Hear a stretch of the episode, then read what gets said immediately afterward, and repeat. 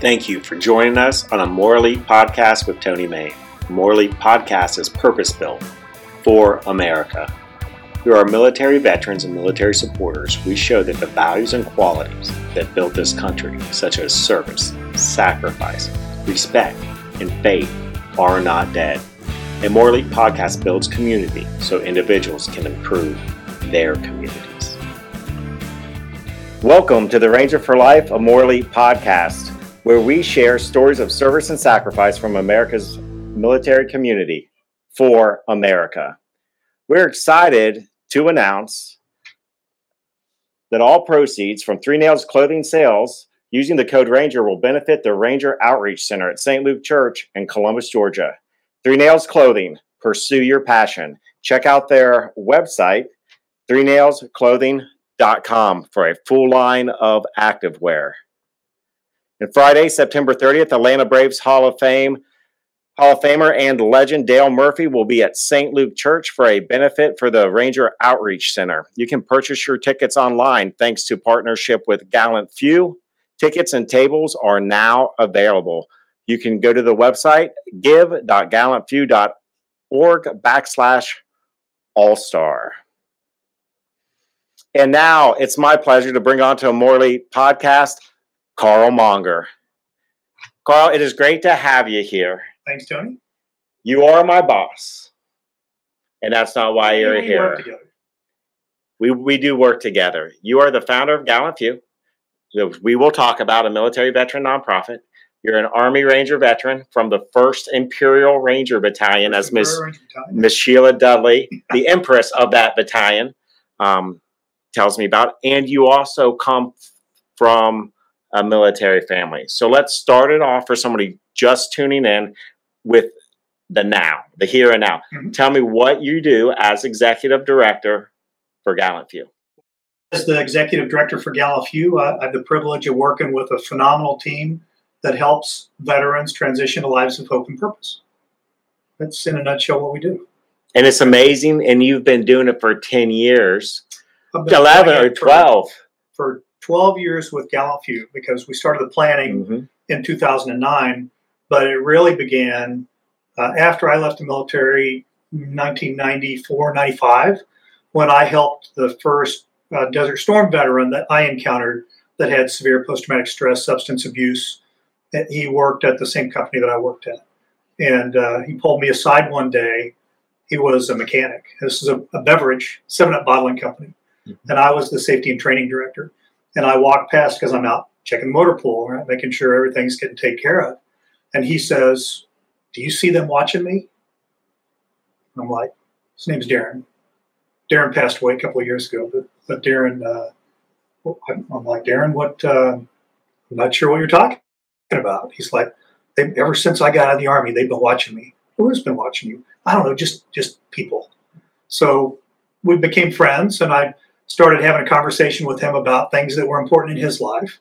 And we got so close, I didn't realize how much substances he was abusing until one night he showed up on my door and said, "My wife won't let me come home because I've been using substances." And I said, "Well, you're not staying here either, but I will drive you to a clinic." And so I admitted him into a rehabilitation clinic. And he didn't like it at first, but when he got out, he was 100% different person. And ended up over the next couple of years, he went back into the National Guard, ultimately went to OCS, got commissioned, worked his way up to become a major in the National Guard. I actually hired him to work for me when I ran a United Rentals branch. And so we had this friendship that went over a number of years, and due to health problems, I think there were probably some long-term damage done from substances early on that ultimately he passed away.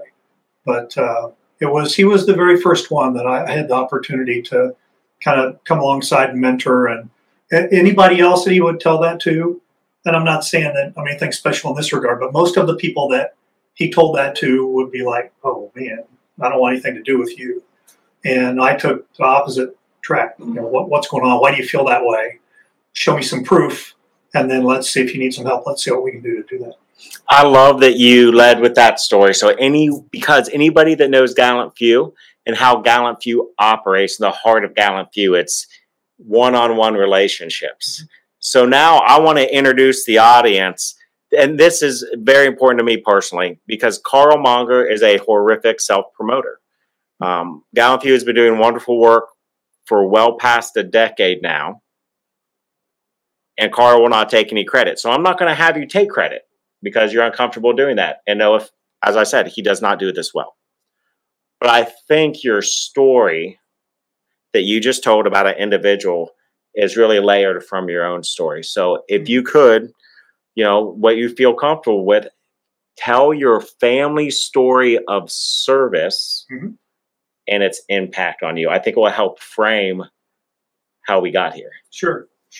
I figure out where the best place to start is. I didn't learn until late in life that my father's father, all the way back to the Revolutionary War, had a long history of service, mostly enlisted in the Army. And I had actually had one of my great-great-great-great-great-grandfathers passed away in Andersonville prison. Oh, goodness. There was this history that I didn't know about because my father, who retired as a sergeant major in the Army Reserve System, left my family when he was in E5. I was very young. I was 3 or 4 years old at the time. And I had a sister 2 years younger than me, and my mom was pregnant. And he decided he had enough of us, and he looked elsewhere and got lured away from our family. Whatever you want to call it, he left. Mm-hmm. And so we went through this incredibly difficult period of time where we went to one of my earliest memories is a cross-country train trip from Manhattan, Kansas, because he was at Fort Riley, to Pennsylvania, where my mother's parents lived, my grandparents. And we went to live with them for a few years. And as they relocated around the country, ultimately landed in Wichita, Kansas, which is kind of where I mostly grew up. But that experience early on led me to be the man of the family. When I was 8, 9 years old, my mom she really led by example, because she didn't let the circumstances of what happened put her into victim mode. Mm-hmm. She definitely used family to help out, but she got a job during the day as a teacher, and then she went to school at night to finish her degree and ultimately get her master's degree. And so she was an educator her whole career. But now let's say I'm 9 years old. I've got a 7 and a 5-year-old sister. Wow, this is in the 60s. Mom didn't have a whole lot of money. So guess who got to be the babysitter? At 9 years old, I've got two sisters, and she leaves to go to school. And that's, you know, today that would be, you'd go to jail for that. Back then, it was like, she told the neighbor, hey, I'm going to be gone. Keep an eye on the kids. Mm-hmm. And I knew the neighbor. And if I needed anything, I'd go over there and ask for it. So that process made me grow up.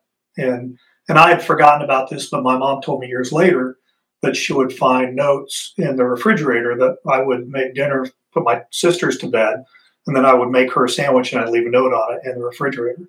And I remember one time that things were so tight that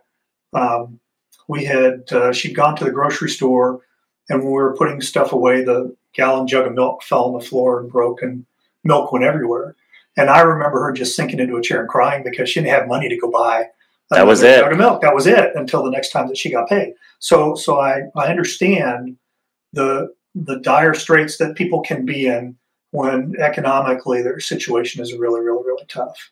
And my grandparents, they did well. My grandfather was in finance, worked in the meatpacking industry for most of his career, and they helped, but they weren't like, whatever you need, we'll pay for, right?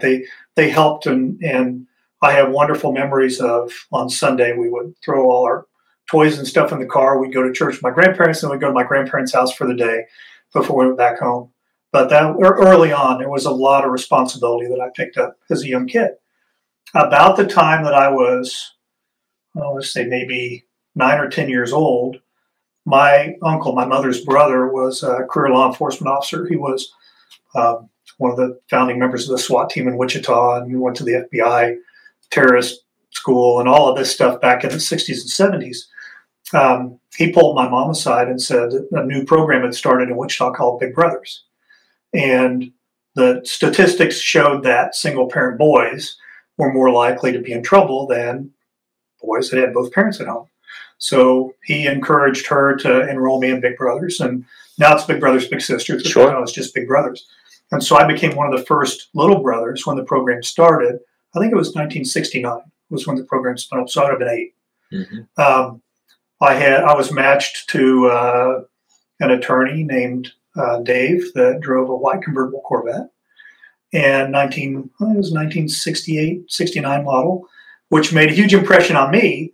But through his example, he showed me that I could take charge of my future, that I didn't need to be a victim, that I could decide what I wanted to do. Right around that same time, and you see things passing around social media right now that the moon landing, right? The anniversary of the moon landing is this week. And I remember as a kid watching it on a little black and white TV, and I was dead set. I was going to be an astronaut. That was my plan. I even got a card table that I swiped from the family room, and I put it in my bedroom. And I had booklets and pamphlets and models and anything that had to do with the space program. I dreamed at night of being an astronaut. And the thing that was lacking was, at that point, I didn't put an intentional plan in place to become one. Right? So I didn't pursue the math and the sciences and the things that I needed to do. And I went on my educational side. I went a little more on the easy route. And part of that, I think, is because I didn't have a father that sat down and said, what do you want to do? And really was able to focus me on that. So, years later, I decided to go into the Army by accident. I don't know how much of the story we have time or you want me to tell. But when I did that, that's when I really learned that I believed that I had the capability to do anything that I wanted to do. And so then I really started pursuing the hard stuff. Well, I think that's a good stopping point to lead to the next question. Kind of a recap of that. Mm-hmm. There was leadership in the house. It may not have been from two, but mm-hmm. it was from one, and that you took that and you grew with that. So you did learn, and then Big Brothers and Big Sisters. And so there was also a big influence from our church. We belonged mm-hmm. to a Presbyterian church that I saw the tight community that was there, but that my mom was a part of a group that had other women that had been divorced or widowed. And then as they all remarried, and ultimately my mom remarried, and I got a stepdad who was a World War II veteran. And that I saw the tightness of that community that helped each other out when there were problems. And that was one of the things that the other experience with the church was because mom didn't have a babysitter. When she went to choir at church, we went to church. And we had the run of the entire place. We would play hide and seek, and we would go into the little kids' room and play with all the blocks till we were bored with that. And then we'd go do something else. But my early upbringing was incredibly immersed in just being in the physical presence of the church, and then surrounded by the other people that were there. So that would bring in the community aspect. Mm-hmm. And going back, you look at Gallant Few, one-on-one understanding of an individual, whether it be an active duty service member in transition, a new veteran in transition, or a veteran in reintegration. You have to understand them to be able to apply resources in the community, mm-hmm. which help raise you. Let's talk now. I mean, that's not a story of overcoming. For many of us, we come from homes that have divorces, remarrying. It's not always perfect. It's more the norm. Mm-hmm. A lot of people can relate to that. But let's talk about your military experience. Mm-hmm. An infantry officer out of ROTC. I got to tell you how this happened. Okay. Because my mom steered me as far away from military as possible because of my father.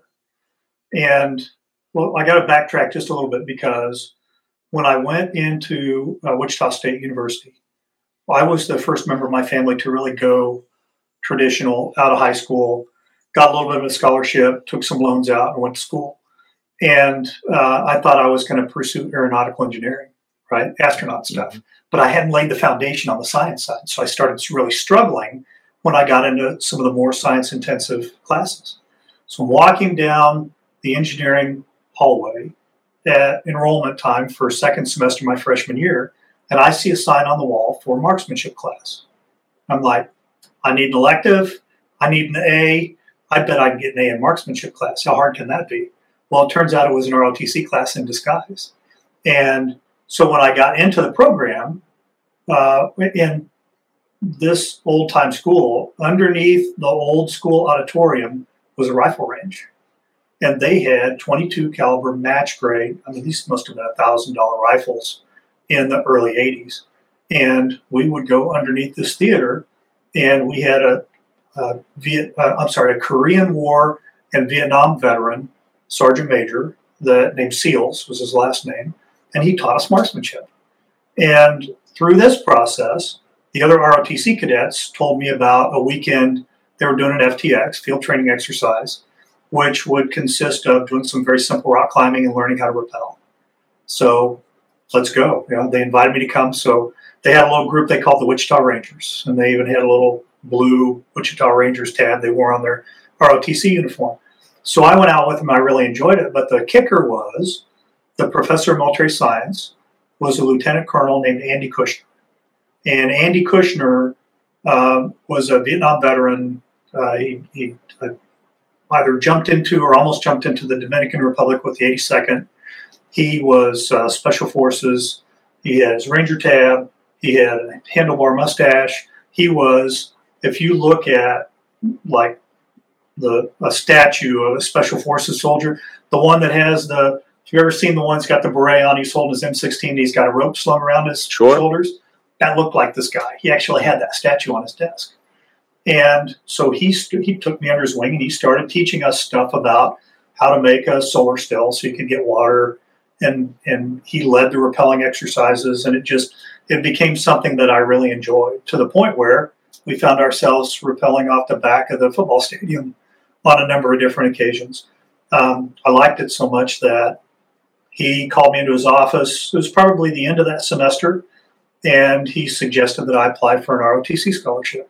So not flattered, and I need money for school because I'm paying for it right through student loans. So I applied, and I got the 3-year Army ROTC scholarship. So now I'm into my freshman year, and I go on contract. First year as a sophomore, they come to me and they say, "Hey, we've got an airborne slot. Do you want it?" And so in 1981, I went to jump school. I had been to nothing. I hadn't gone to any basic training, no ROTC advanced camp. My hair was down well over my ears. This is 1981. Got issued a green pickle suit, even before the BDUs. Mm-hmm. And my experience showing up at Fort Benning as a 19-year-old college kid was eye-opening. And as I walked in, I'm carrying my duffel bag into the barracks. I'm going up the stairs, and there's a captain that comes walking down the stairs, airborne cadre. And all I remember of him is that he was about 5 feet tall, but his shoulders are about 5 feet wide. And he walks past me, and then he stops, and he just yells, "Cadet." And so I'm like, "Are you talking to me?" And I learned right then that I needed to get a haircut, and I needed to fix my uniform, and all of this other stuff. But I remember carrying the duffel bag up, throwing it in the room, shoving it in the wall locker, and the Annapolis cadet that was my roommate being horrified that I wasn't hanging my stuff up. So now he has to teach me how to make a bunk and how to hang my stuff up. And I mean, I was a real pain in the butt for anybody that encountered me then, because I didn't know anything. But now I'm starting to understand that there's a lot of stuff that I don't know. So now I start trying to become a sponge, and I start really trying to soak it all in. And the first morning formation, we're standing out there, we're getting ready to go into ground phase of jump school. And the school first sergeant calls sick call, and there's like 20 soldiers that fall out for sick call. And I'm like, "Why are you here? I'm here for jump school. What? I can't even believe that you would fall out for sick call." And that started I got a little injury in jump school, didn't tell anybody about it because I want to stay in jump school, right? I wasn't interested in taking the easy way out. And that experience, those 3 weeks through going from college student that knew nothing about the military to coming out on the other end with airborne wings, was transformative for me. And when I went back to Wichita, people knew that they could tell there was a difference in me. The cadre let me wear a red beret while all the other cadets had to wear the garrison cap. So yeah, it was a lot of fun. I ended up being the ROTC, the cadet battalion commander, and I was Well, this whole group of Wichita Rangers, the cadets, we all had this pact that we were all going to go to Ranger School, and two of us did. The other ones did. It's not like they went and didn't finish. They just didn't go. So two of us went, two of us tabbed. And yeah, so that's what launched me into military. So but again, I don't know anything about my family. My mom had steered me away from military stuff because she didn't want me to go into the military. And then I come back and tell her I'm going for an ROTC scholarship, and I'm going to jump school, and I'm going to Ranger School. And so it was an experience for her too. I was in Ranger School during Grenada. She didn't understand what an Army Ranger was. And I'm in Ranger School, and they jump into Grenada. And now there's fold-outs in the newspaper that talk about what an Army Ranger is and what they're doing in Grenada. And now my mom's eyes are opened as to exactly what I'm getting myself into. But I always figured if I'm going to go into the military, I wanted to be the best that I could. And so I pursued Ranger, and I went after hard stuff. When I was... My first assignment was at Fort Lewis, now Lewis-McChord, 9th Infantry Division. I didn't understand at that time what a Ranger Battalion was. And those Rangers that I had bumped into in Ranger School, I looked at kind of with awe, because I felt that they were stronger, they were better soldiers, they knew more than I did. I felt like I was trying to keep up with them, which was a different experience than I'd had in school, because everybody else is keeping up with me. Now I'm trying to keep up with them. So when I got to Fort Lewis, I did not make an attempt to go over to the Ranger Battalion. And I'm glad I didn't, because I probably wasn't ready at that time to do it. But I watched them, and I got a lot of soldiers that were RFS that came to my battalion from 2nd Battalion. And I took them in and learned as much from them as I could. When I got my second assignment was Schofield Barracks and 25th Infantry Division. And my battalion commander there, actually I'll backstep because he was the second one. When I got there, when I went through a couple of leaders, it seemed like when I got into the Army that there were a lot of field grade officers that were left over from Vietnam that weren't maybe the caliber of some of the professional field grade officers that we run into today. Now, I have to caveat that with I hang around with a lot of field grade officers from the Ranger Regiment, right? Mm-hmm. But when I looked at battalion commanders in the 9th Infantry Division in the early 80s, I'm like, it's not very hard to become a battalion commander, apparently, because there were some of them I was like, I don't understand why this person is a battalion commander. You can only select from what you have. That's unfortunately true. Which is the reason for the creation of the what becomes the modern day Ranger regiment. And I think at that point there were a lot of very capable people that, as the Army switched into the volunteer mode, that they didn't want to put up with that, so they got out. So the ones that stayed, God bless them for staying, right? And I'm not saying they were all bad, because there were some very capable ones, but I think it was distinguishable. Professionalism now is different than it was then by leaps and bounds. A lot of that has to do with the Ranger Regiment, I'm convinced, because when you look at the influence of the Scrolls going out into the big Army, Abrams' charter was brilliant and absolutely did what he had intended. So anyway, I get to Hawaii. I work on brigade staff. I get thrown. I'd never had a staff position before because I'd just done company stuff, company XO, platoon leader, sport platoon leader. And I get to Hawaii, and I get made the brigade assistant S3. And thank goodness I had some great mentors. I had a major who, his name is escaping me right now, but it's going to come to me in a minute. He was, right shortly before 9/11, he was a battalion commander it was either the 101st or the 82nd, live fire range, and he got around to that. And Lloyd Mills is his name. He was killed on active duty. He was the second of my friends that was killed on active duty. But Lloyd took me under his wing and really showed me. He taught me project management, because that was your job as the assistant brigade 3, was project management. And I put together an exercise that took 3 battalions from the island of Oahu to 2 other islands in the Hawaiian chain, coordinated Navy, Air Force. It was this great big external evaluation. And because of my performance there, the brigade commander selected me to command a company in 514, B Company 514. Did not know that, I did not know, he knew that a week after I took command, 514 was going to be alerted and taken to the Joint Readiness Training Center, then at Fort Chaffee for an external, a no-notice external evaluation. Brigade commander knew it, but nobody else below that did. And he wrote later in my OER that he put me there because he wanted to change out the person that was before me and get the unit ready to go.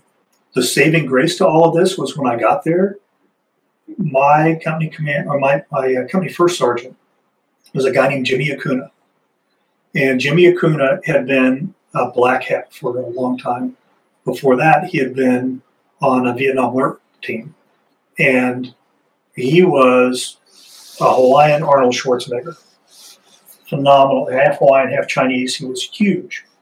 Bodybuilder, had been a plank holder, platoon sergeant, 3rd Ranger Battalion. And when I came in, I remember the very first meeting that I had with him and the platoon sergeants. I sat down and I said, "What do you want to do with the company?" And they're like,